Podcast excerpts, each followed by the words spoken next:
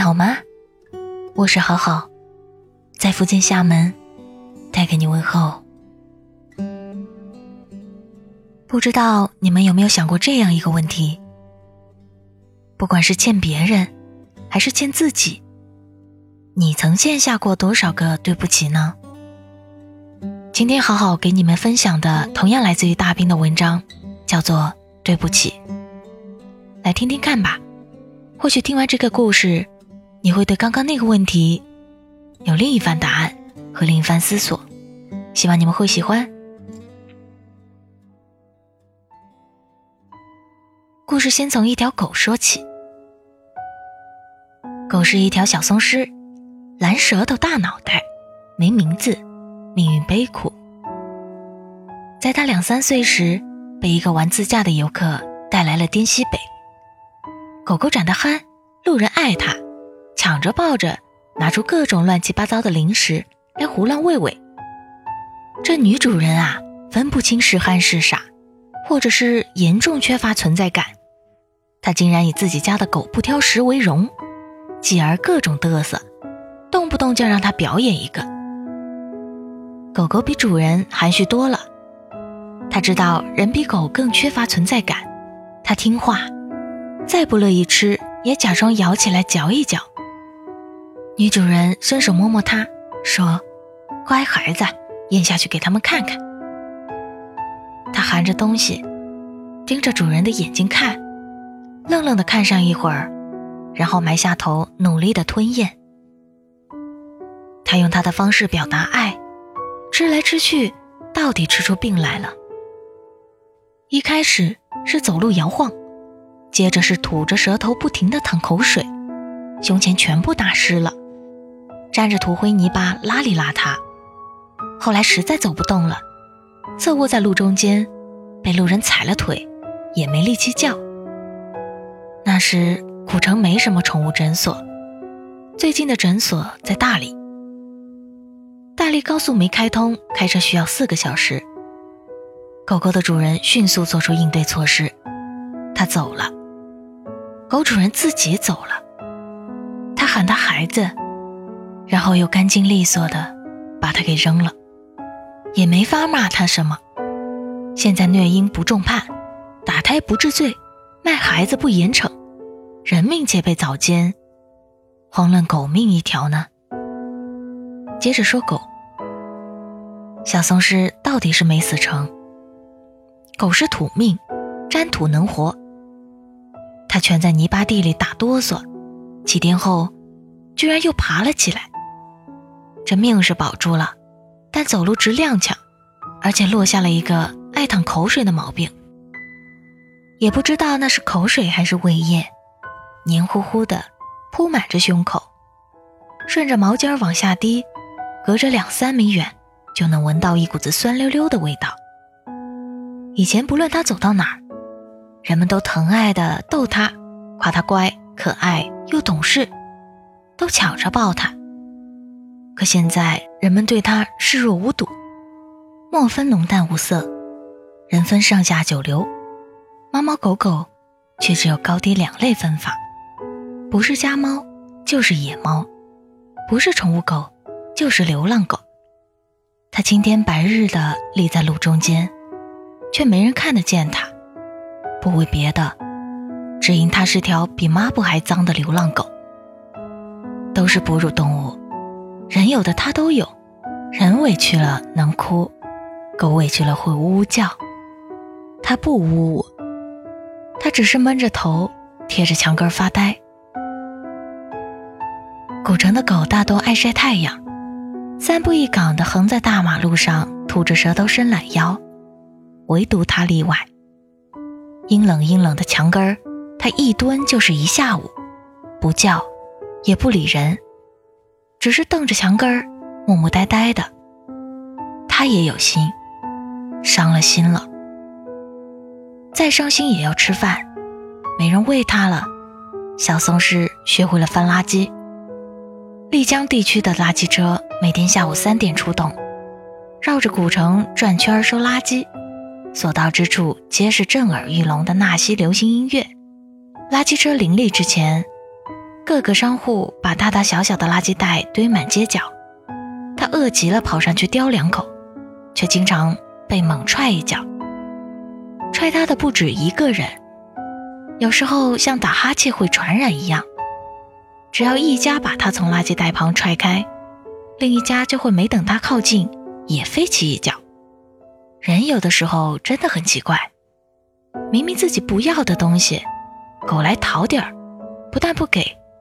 反而要给踹人家，踹他的也未必是什么恶人，普普通通的小老百姓而已。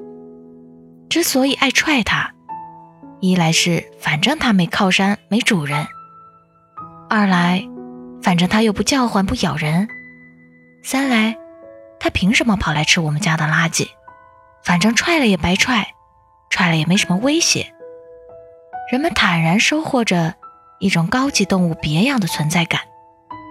当然，此类高尚行径不仅仅发生在古城的人和狗之间。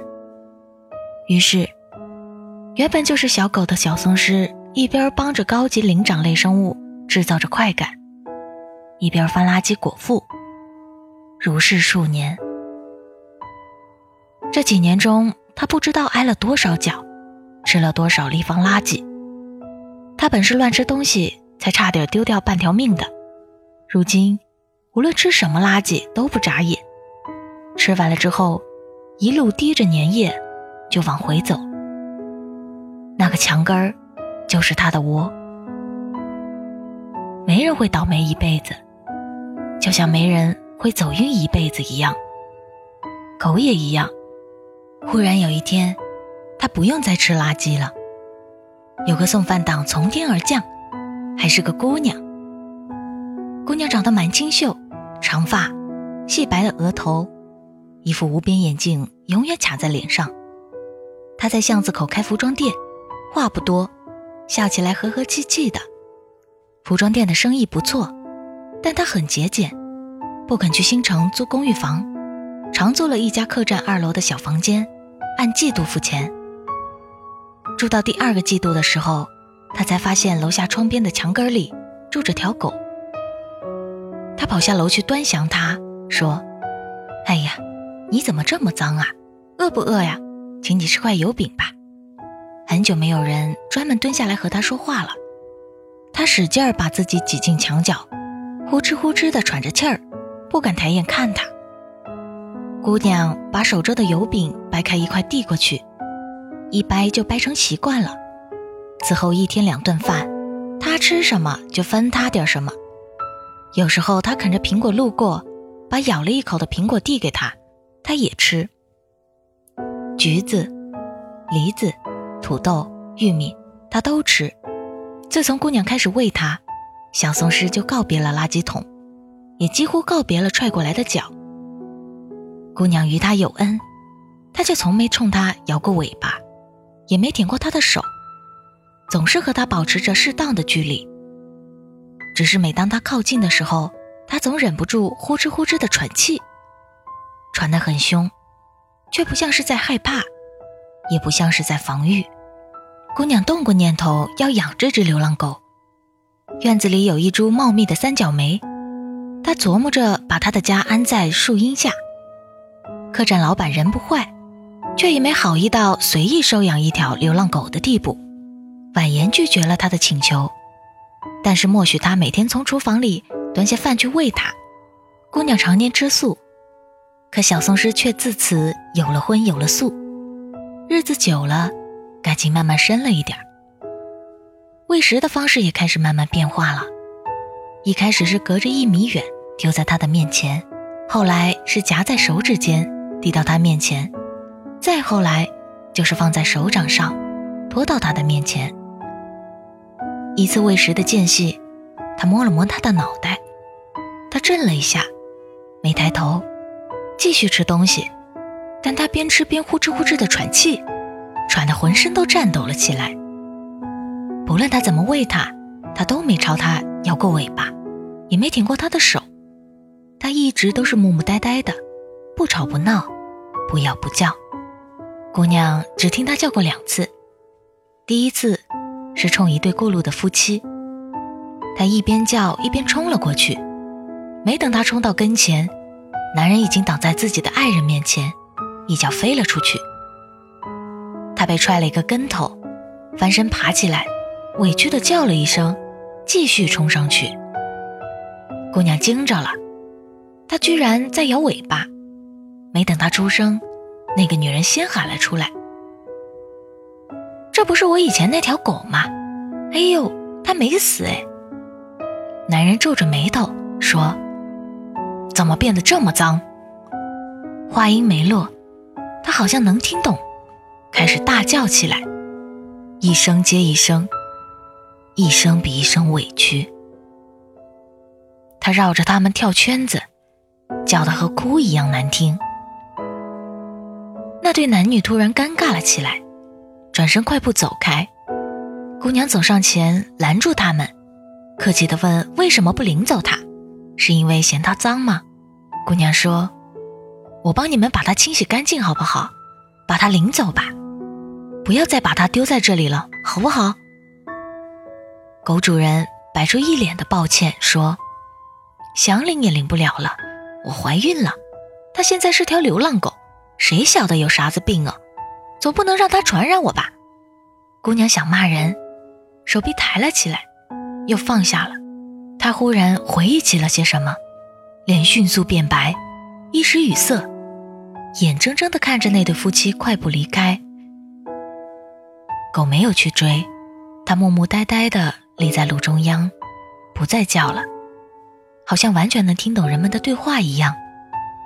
那个女人或许还是有那么一点点愧疚的吧。晚饭后，他们从饭店里拿来一个小瓷盆，放在她的旁边，里面有半份松菇炖鸡，是他们刚刚吃剩下的。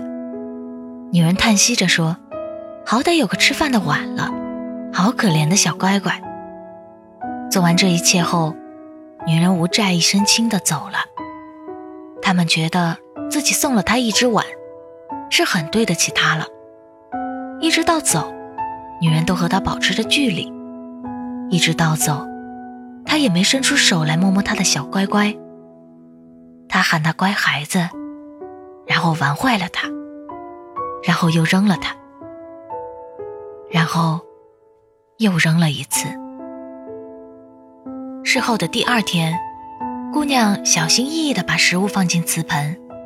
她走过去，埋下头，慢慢的吃，慢慢的嚼。姑娘蹲在他面前看，看了半天没看出他有什么异常，却把自己给看难过了。姑娘第二次听他叫，也是最后一次听。他喂了他整整一年，小松狮依旧是不摇尾巴，不舔他手，也不肯直视他，但一人一狗。多了些奇怪的默契。不知从什么时候开始，每天当他中午醒过来推开窗时，都能看到他面朝着他的方向仰着头。一天、两天、三天，晴天还有雨天，天天如此。他微微奇怪，于是那天醒来后躲在窗帘后偷看，他居然焦急地在原地兜圈子。一副焦急不安的模样，他心头一酸，猛地推开窗子，冲他摇手：“小狗，小狗，你别担心，我还在呢。”他吓得几乎跳了起来，想迅速切换回木木呆呆的表情，但明显来不及掩饰。隔着冬日午后明黄色的耀眼光芒，他们望着对方，一人一狗，一个在楼下。一个在楼上，然后，他听到了他痛苦的一声尖叫。一群人围住了他，第一棍子打在腰上，第二棍子打在鼻子上。阳光灿烂，棍子敲在皮毛上，激起一小片浮尘。他使劲的把头往下埋，痛得抽搐成一团球。掌棍的人熟练的戳歪了他的脖子，又是一棍。打在耳后，再一棍，还是耳后。姑娘一边尖叫着，一边往楼下冲。客栈的小木楼梯太窄，挂画被撞落，裸露的钉子头划伤了手臂，红了半个手掌。他一掌推过去，殷红的掌印清清楚楚地印在那个穿制服的人脸上。一下子冒出来一堆穿制服的人，他被反拧着胳膊摁在墙上。他们怒斥他：“为什么要打人？”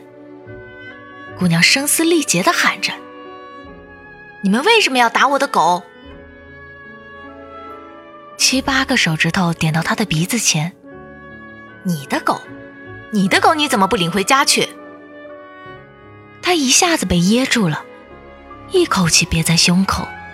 半辈子的难过止不住的涌了出来，第一声痛哭就哑了嗓子。扭住他的人有些发懵，松开胳膊，任他坐倒在地上。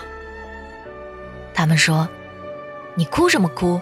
我们又没打你。”路人过来劝解：“好了好了，大家抬头不见低头见的，别为了条破狗伤了和气。”他抓住那人的袖口喊着。我求求你救救他，救救他呀！路人叹了一口气，小心的打商量着：“哎，各位兄弟，这狗它又没咬过人，留它一口气又何妨？”手指头立马也点到他的鼻子前了。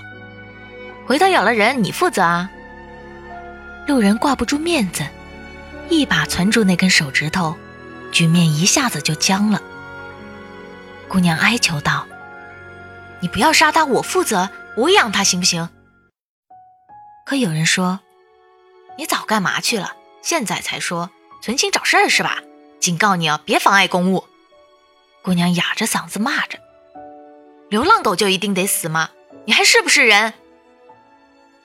挨骂的人起了真火，棍子夹着风声抡了下去，砸在小松狮的脊梁上，一声断成两截了。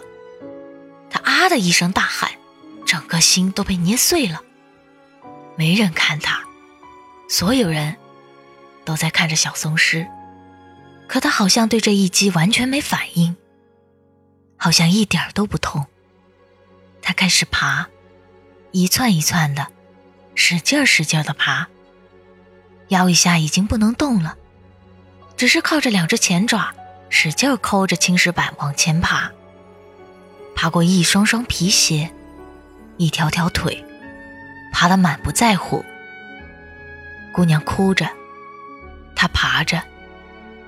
四下里一下子安静了。姑娘跪在地上，伸出的双臂揽了一个空。她背对着他，爬回了那个阴冷的墙根。她背朝着这个世界，使劲儿的。把自己贴在墙根里，忽然一个喷嚏打了出来，血沫子喷在墙上，又溅回身上，溅在白色的小瓷盆上，星星点点。他长长的吐出一口气，然后一动不动了，好像睡着了一样。姑娘哭着喊着，嘴里一直说着对不起，一遍又一遍。小松狮贴在地面上的脑袋猛地抬了一下，好像意识到了些什么，脖子开始拼命的使劲儿，努力的想回头看他一眼，腿使劲儿，尾巴使劲儿，全身都在使劲儿，可终究没能回过头来。震耳欲聋的垃圾车开过来了，嬉闹的游人。亮晃晃的日头，白瓷盆里空空的。今天他还没来得及喂它吃东西。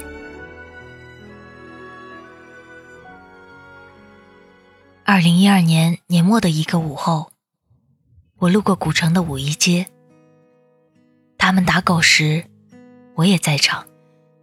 我认识那条狗，也熟识旁边痛哭的姑娘。那个姑娘攥住我的袖子，哀求着：“大兵哥，求求你救救她！”我为了自己的面子，攥住了一根手指头，而未能攥停那个棍子。我看到棍子在他身上砸断，他不停地爬，爬回那个墙角。我听到那个姑娘边哭边喊着对不起。我帮她把那只流浪狗掩埋在文明村的菜地，带她回到我的酒吧，陪她坐到天亮。在那天晚上，她在大兵的小屋里喝了整整一壶《相忘于江湖》，讲了一个未结局的故事。在那个故事里，有父亲，有哥哥，有一个终于长大了的女孩和一只流浪狗。他告诉我说：“我要去见一个人，晚了怕来不及。我需要去对他说声对不起。我再没遇见过他了。他留下的这个故事，我一直在等待结局。”世间无情第一，他才不在乎你是否还是一个孩子。你只要稍稍一耽搁，稍稍一犹豫，他就立马帮你决定故事的结局了。他会把你欠下的对不起变成还不起，又会把很多对不起变成来不及。我不确定这个姑娘最后是否跑赢了时间。他的那句对不起，是不是来得及呢？所以，不管是欠别人，还是欠自己，亦或只是一条狗，你曾欠下过多少个对不起呢？好了，今天的分享就到这里。如果你有什么遗憾，请不要犹豫，不要让那句对不起变成来不及了。我是好好。我在厦门和你说晚安。快乐是容易的，因为短暂逗留，不必换算时间磨合。深爱是残忍的，他不喜新厌旧你我。总困在这漩涡，无奈我们看懂彼此是彼此的过客啊！爱情是个轮廓，不可能自由，把最初的感动巨细无遗的保留心中，再不了。初衷，所以放手，所以隐藏湿透的袖口。不要挽留，不要回头，继续相守。从